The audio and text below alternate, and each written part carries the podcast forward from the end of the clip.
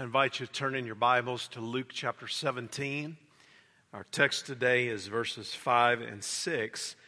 This particular section of Scripture, I believe, actually goes through verse 10, uh, and the focus moves from faith to obedience. But there's so much here that I wanted to say about faith that we're going to look at verses 5 and 6 and then come back in another message to verses 7 through 10. We'll read these verses here in just a moment in a message entitled Increase Our Faith. Now, in the Gospel of Luke, Jesus related to people who were known sinners and shared the truth with them, much to the dismay of the religious people who thought they had it all together. He shared the parable of the lost son, who we know as the prodigal son, and taught on sin and repentance. He taught his disciples on how to uh, address sin appropriately and how to deal with it and to do so practically. Jesus said that if someone sins against you seven times in a day, and seven times in a day return saying, I repent, then you should forgive and restore the person. Faith is necessary to relate to other people in difficult circumstances in a way that honors God. The disciples knew that they needed God's help to live in such a way that would honor Him, and we need His help as well. Luke chapter 17 and verse 5 says, The apostles said to the Lord, Increase our faith.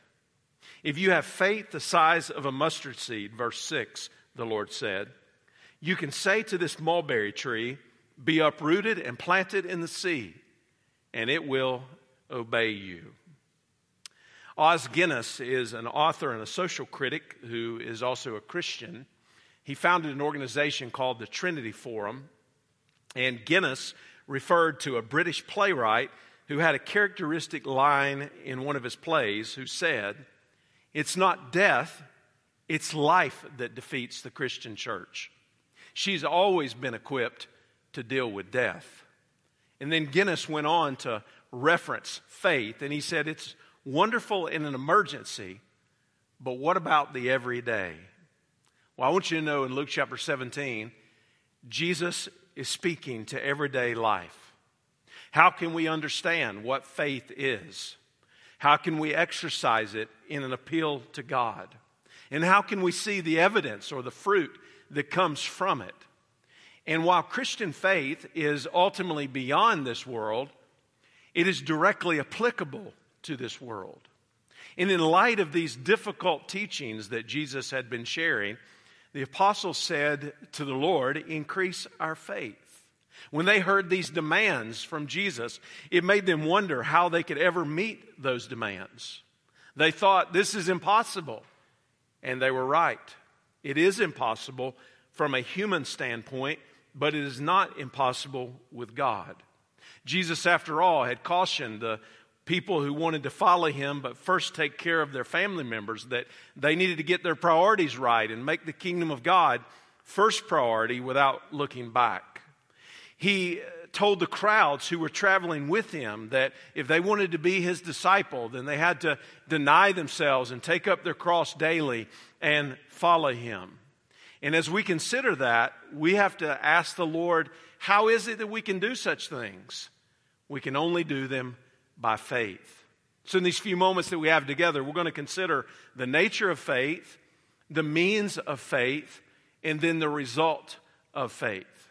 First of all, the nature of faith is rooted in an internal trust in God. Faith is often misunderstood. A lot of people present faith as if it's uh, the opposite of rational thought. So, in culture, you'll hear people talk about faith more in terms of uh, wishful thinking. And then you don't have to look very far to find people who just outright dismiss faith. The Skeptics Dictionary says that faith is a non rational belief in some proposition. The Urban Dictionary says that faith is insubstantial, irrational belief, not supported by faith or reason, but by assumption alone. When we think about what faith is biblically, we might describe it as a deliberate confidence in the character of God. Faith is a deliberate confidence in the character of God. and who He is. And you can have an internal trust in God because God is holy, He's faithful, He's loving, He's gracious, He's merciful, He's righteous, and He's good. Numbers 23 and verse 19 says, God is not human that He should lie, not a human being that He should change His mind. Does He speak and then not act? Does He promise and not fulfill? Of course, these are rhetorical questions because the answer is obviously no, he doesn't do these things. And the reason that he doesn't do these things is because God's nature is faithfulness. And he has a record of keeping his word. And we could agree today on the grand acts of God throughout history as we know them, and even going back into eternity past. But you know what else we could do if we had time? We could give you an opportunity as a follower of Christ to give a testimony of the faithfulness of God in your life. And you could look back at those markers along the way where you can say, God was faithful. It might have been difficult, but God was faithful. That's who He is. He's promised that He will always be with us. He knows what we need better than we do, and nothing is too hard for Him. Now, of course, the Bible provides a concise definition of faith in Hebrews chapter 11 and verse 1, where the scripture says, Now faith is the reality of what is hoped for and the proof of what is not seen. The word reality is also translated as substance, and the reality or the substance uh, refers to the essential nature of things. Uh, these were ideas that referred to the foundation of a house or maybe the title deed to a piece of property. So if you think about your faith, your faith is the title deed to everything in the future. You possess the title deed to things in the future, and they're wrapped up in a confident assurance that you know these things are going to come to pass because God, in His very character, is faithful, and then in His actions, He has demonstrated that faithfulness. The word proof or evidence in the second part of the verse refers to a legal proof in a courtroom. Faith is proof to the soul that enables us to see with our soul what cannot be seen with our eyes alone. Hebrews chapter 11 moves in verse 2 to say, The ancestors were approved by this and they were commended for this. Who were the ancestors? People like Noah and Moses and David and Ruth and Esther and Job and Daniel and all the others who trusted in God. And it's faith that believes when others do not believe. It's faith that sees when others do not see. And it's faith that does what others will not do. And God is calling you to trust in Him for your provision, your well being, and guidance for life. After all, God calls people to a life of faith throughout the scripture. The only way that we can experience the full reality and love and power of our Heavenly Father is when we trust in Him. And it's when we trust in Him that we see Him move in our lives. Psalm 9 and verse 10 says, And those who know your name put their trust in you, for you, O Lord, have not forsaken those who seek you. So we can look to God and we can say, God, you can be trusted. And the reason that you can be trusted is because you are trustworthy. And not only are you trustworthy, but we can see evidence in our lives of how you've been faithful to us throughout our days on this earth. And with that as a solid foundation, our faith is rooted in an internal trust in God. And I want to challenge you to meditate on the character of God, meditate on the faithfulness of God. And when you meditate on these things and you spend time in His Word, then God will build your trust in Him. And I ask you more specifically, where do you need God's help in your life today? What circumstance is it that you're dealing with that you need wisdom to be able to do it right? What obstacle lies in front of you that you need to overcome, that you need God's help with? Do you have an internal trust that God can help you with all of those things? Because not only can He, but He will do this for you if you'll trust in Him.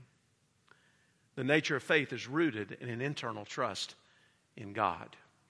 Second, the means of faith is expressed in an external appeal to God.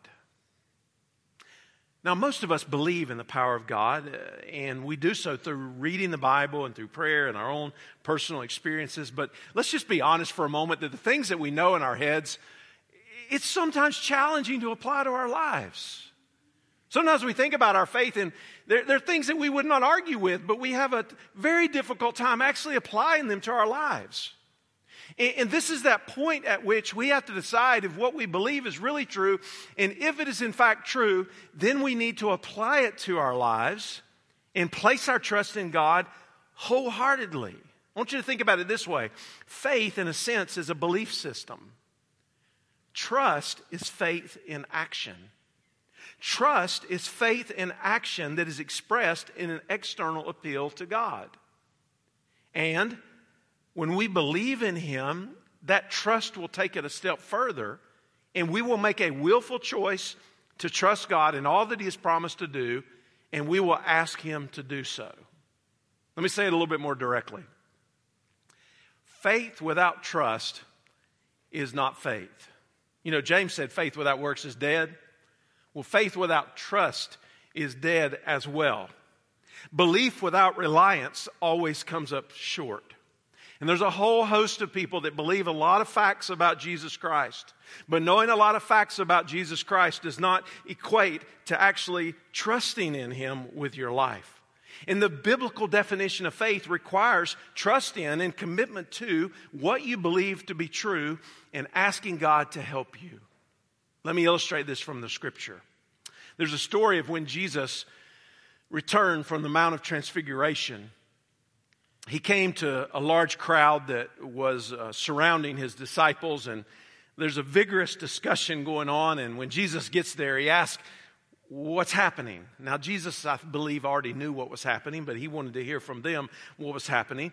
And there was a man in the crowd, and the man in the crowd uh, explained that the disciples had been trying to cast a demon out of his son, but they had failed. So Jesus replies in Mark chapter 9, You unbelieving generation, how long shall I stay with you? How long shall I put up with you? Bring the boy to me. And when this evil spirit saw Jesus, he threw the boy to the ground, and the father said to Jesus, If you can do anything, take pity on us and help us. Jesus, in turn, spoke words of assurance to the man and said, Everything is possible to the one who believes. The boy's father exclaimed, I do believe. Help me overcome my unbelief. The demon was cast out of the boy by Jesus, and Jesus told his disciples, This kind can only come out by prayer. Now, here's a connection I don't want you to miss in, in this message. There's a direct correlation between faith and prayer. Prayer is a powerful gift from God when it is expressed in faith. A prayerless life is a faithless life. A prayerful life is a faithful life. They're inextricably linked. And it's been said that faith may move mountains, but prayer moves God. One of my favorite Psalms on prayer is Psalm 86. Not this evening, but next Sunday evening, uh, we're going to have a, a, prayer gathering. And after our prayer gathering, we're going to have our quarterly congregational gathering to take care of some things that we need to take care of. And as our template for our prayer gathering, we're going to use Psalm 86. It's really interesting because in Psalm 86, uh, David pieces together some verses and phrases from other Psalms and other scriptures, and he offers prayer to God in what is obviously a desperate situation. And he lifts up, he expresses his faith to God with a sense of extreme urgency. And in it, we learn some lessons. We learn that we're to pray according to our needs. In verse 1, he says, Incline your ear, O Lord, and answer me, for I am afflicted and needy. The starting point of faith is saying to Jesus, Jesus, I need some help with my son. The starting point of, of applying our faith as Christians is Jesus, I need some help with my marriage. I need some help with my child. I need some help with my resources. I need some help with my work. And we come to God in this urgency and we realize that our, our faith is practical. It's not just for the by and by. Our faith is for the here and now. And if we believe it's for the here and now, we're going to pray according to our needs. We're going to pray in reliance on God's grace. In Psalm 86 and verse 3, he says, Be gracious to me, Lord, for I call to you all day long.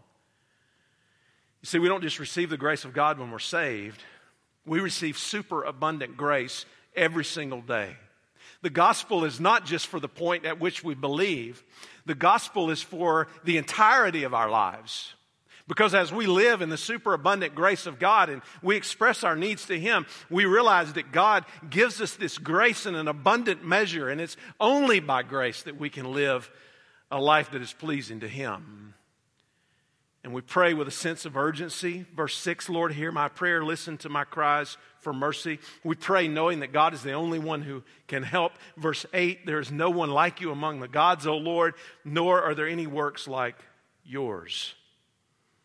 E.M. Bounds wrote that we can do nothing without prayer. He said all things can be done by importune prayer. That means persevering prayer. He said it surmounts or removes all obstacles. It overcomes every resisting force and it gains its ends in the face of an invincible hindrance. You express the means of your faith in an external appeal to God. So I ask you, is your life evidenced by prayerfulness, which reveals a faithfulness? Or is your life characterized by prayerlessness, which reveals faithlessness without faith? It doesn't have to be that way. God has called us to a life of communion with Him. And the means of faith is expressed in an external appeal to God. And then, third, the result of faith is seen in the response from God. Now, remember, the request from the disciples for increased faith was related to the need for faith specifically in getting along with other people in a forgiving way. So he's dealing here with just practical relationship issues. He's dealing with how do we extend the grace that's been first extended to us? And the Bible teaches us that people of faith have the ability to forgive. You remember Abraham, the father of the faithful. He was a man of faith. He believed God and it was counted to him as righteousness. And you remember when the herdsman of Lot quarreled with his herdsman, Abraham did not quarrel with them, but calmly gave Lot his choice. And Abraham's faith fostered a forgiving spirit? Or what about Joseph, a man who was full of faith, who forgave his brothers, and his brothers who sold him into slavery, they, they certainly didn't deserve to be forgiven? Or what about Moses when he was reviled by Miriam and Aaron? He did not retaliate, but he humbly trusted in God. Or what about David who stood over the sleeping Saul as they were urging him to kill Saul, but yet he spared his life. And the reason that he spared his life was because he trusted in God. Example after example in the scripture of people extending grace to others. And I do not think that the faith that is referenced here in Luke chapter 17 is spoken of in the sense of a commodity where Jesus is speaking even in terms of the measure of it here, but rather the appeal of it. And if you'll look again here in verse 6, uh, Jesus makes the reference to the mustard seed. After all, the smallest of known seeds at that time. A couple of times in the scripture, he referenced this. And when there was a, a mountain nearby, uh, he didn't use the example of the mulberry tree, he used the example of a mountain. But mustard itself is an herb, and a typical mustard bush or tree could have grown to a height of 12 to 15 feet and to a width that was as wide as it was tall. So follow the illustration that Jesus is teaching here. That little tiny mustard seed could grow into something that had a great effect. And he's saying even the smallest amount of faith can have a profound impact, resulting in something that is great. Now, we often think of faith as being exercised only in dramatic, miraculous works, but faith ought to be applied to the ordinary experiences of life. And when we apply faith to the ordinary experiences of life, even when it's a small amount of faith, then it can bring about an extraordinary influence on things like our relationships through forgiveness. And faith in that regard is like a mustard seed. And if you have faith like that, you can see some impossible things come to pass in your life. And what you need is a faith that serves as the seed, and then it grows as you apply it to your life. And then Jesus uses the illustration of the mulberry tree. They grew in the semi arid regions. Uh, that particular kind did, and Jesus uses it as an illustration. According to one commentator, the roots of a mulberry tree were thought to be extraordinarily strong to the point that the roots were so strong that they could, in fact, stay rooted for 600 years. Did you know that unforgiveness and bitterness can become so rooted in your life that it can be like one of those mulberry trees that puts roots so deep down that it seems impossible to get rid of. But through faith, you know what the Lord can do in your life? He can rip those roots of bitterness and unforgiveness out of your heart and he can plant them in the sea. What's Jesus talking about? He's talking about the power of God that comes through faith. Now, I understand at times that sin seems like it's insurmountable. There might be somebody in this room today or listening online or, or who will listen to the message later on who thinks to themselves, if you knew really who I am, and if you really knew what I'd done, and if you really knew the depths to which I have sunk, you would know that I am beyond the help of God. And I'm here to tell you today that in this life, nobody is beyond the reach of God. If they will come to Him in repentance and faith, God can work something new in their lives. Listen to Psalm 103 and verse 10 through 12. He does not treat us as our sins deserve or repay us according to our iniquities. For as high as the heavens are above the earth, so great is his love for those who fear him. As far as the east is from the west, so far has he removed our transgressions from us. Aren't you thankful that the God of the universe does not treat us as our sins deserve and that he does not repay us according to our iniquities when our faith is in him? Is that not what grace is all about? That we come undeserving. That we come to the foot of the cross. We don't come offering things to God that would measure up for our salvation. There is nothing that can measure up to the holiness and the righteousness of God. We come with empty hands and we say to God, God, we are a sinner. I'm a sinner. I cannot save myself. And I'm thankful for what you've done for me in Christ. But then here's the next part of this you might be forgiven in the grace of God, and yet you find it incredibly difficult to forgive other people. And yet, the command of Scripture is to forgive others based on the way God has forgiven you. Mark 6 and verse 14 says, For if you forgive other people when they sin against you, your heavenly Father will also forgive you. But if you do not forgive others their sins, your Father will not forgive your sins.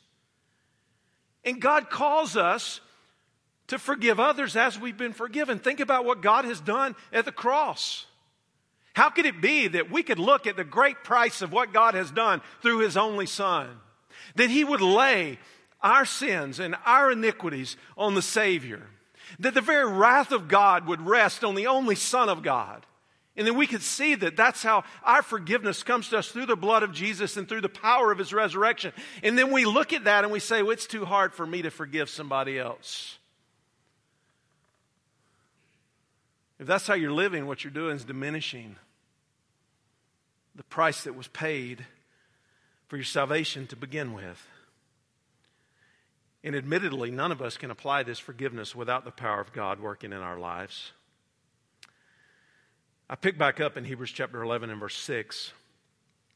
Now, without faith, it is impossible to please God, since the one who draws near to him must believe that he exists and that he rewards those who seek him.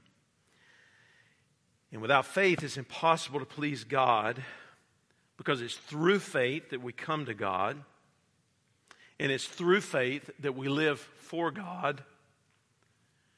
And I'd say to you today that when you exercise faith, the result of your faith is seen in the response from God. So here's my encouragement and challenge for you ask God to increase your faith. Ask Him to help you, and He will.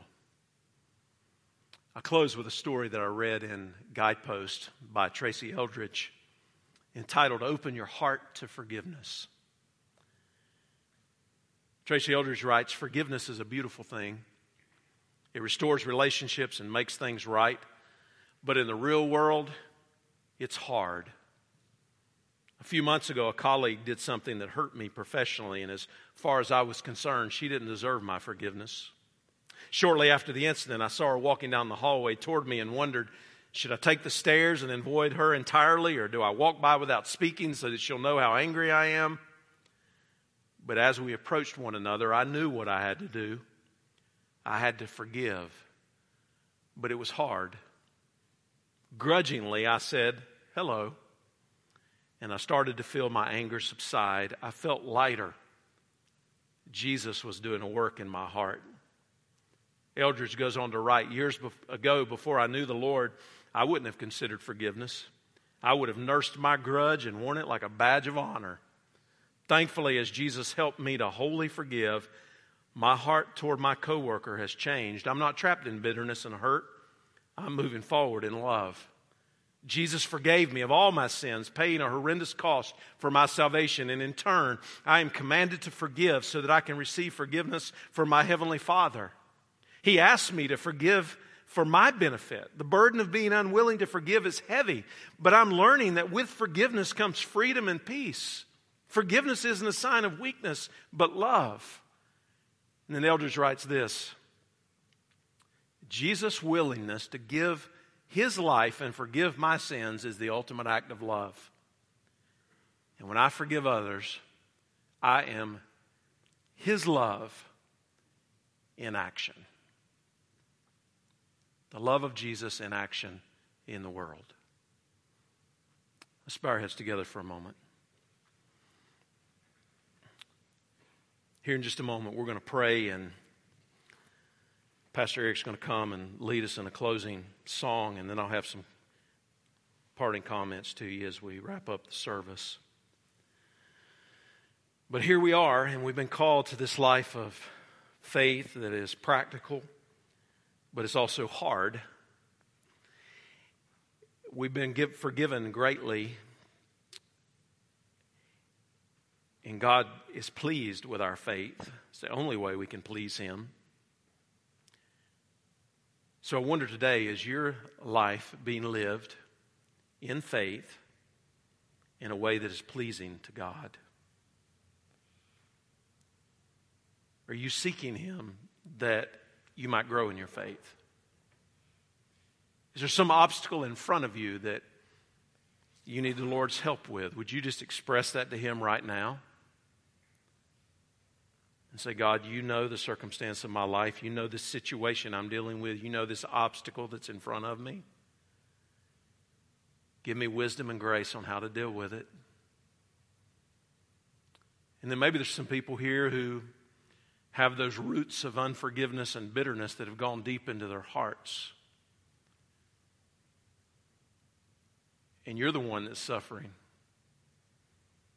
And there's something that you need to lay at the foot of the cross and say, God, I can't, but you can. Help me. Help my unbelief. Increase my faith. God, may we be your love in action. In order for us to forgive, we have to be forgiven. And I pray if there are any who have not repented and believed on the Lord Jesus Christ for salvation, that today would be the day. I pray that my brothers and sisters in Christ would have their faith increased and that they would see just how practical it is for the day to day life. And that we would lean on you, God, for everything that we need. Thank you for your love for us that is unending.